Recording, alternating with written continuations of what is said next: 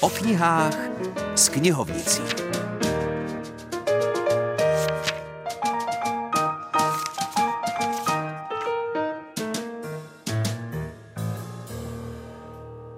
Dobrý den, vítám všechny milovnice a milovníky knížek. Já jsem Filip Černý, naproti mě je Monika Vlasáková, která je vedoucí knihovny Táborského husického muzea a mezi námi je nejenom mikrofon, ale i knížka s titulem Židé v českých zemích a neb společná cesta dějinami.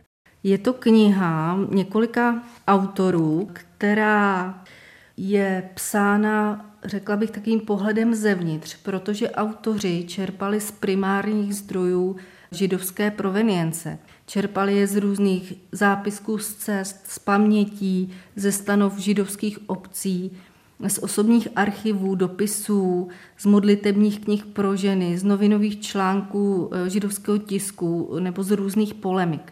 Knize se píše o táborské židovské komunitě. Jaká byla její historie?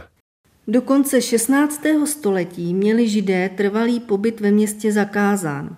První židovská rodina se v táboře usadila až v roce 1594.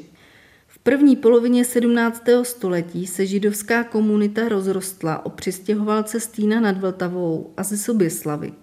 Byla ustanovena židovská obec, zakoupen dům pro modlitebnu a pozemek pro zřízení hřbitova.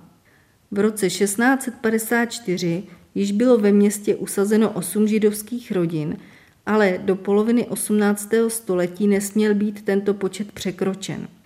V táboře nedošlo k vybudování geta a židovské rodiny žily rozptýleny mezi ostatním obyvatelstvem. Dalšímu rozvoji židovské obce nedokázaly zabránit ani opakované snahy městské rady o získání panovníkova souhlasu k vypovězení židů z města. Pro potřeby rostoucí židovské komunity byla v roce 1885 vybudována synagoga a nový hřbitov. Při sčítání lidu v roce 1930 se k židovskému vyznání hlásilo 311 osob. V roce 1942 bylo z tábora deportováno 131 osob do Terezína a 1140 osob z okolí. Pouze 17 z nich se vrátilo z města a 57 z okolí. Po osvobození byla činnost židovské náboženské obce obnovena, později byla přeměněna na synagogální sbor. Můžu dodat, že v 70. letech byla synagoga v táboře zbourána a tím tábor vlastně přišel o krásnou památku. Nejenom o táborské židovské komunitě se dočtete v knize Židé v českých zemích a společná cesta dějinami. Teď ale uděláme úkrok stranou od seriózních studií k autorskému, a přímo autobiografickému komiksu.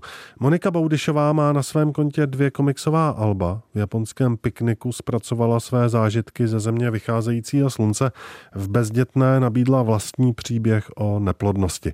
Moje otázka na Moniku Baudišovou. Považuje se za komiksovou autorku? Nejsem úplně jako ilustrátor, Sofie grafický designer, ale jako komiksu se věnu furt ráda, ale je to spíš takový jako spíš vedlejší. Není to jako moje hlavní činnost, ale je to moje taková vášeň spíš.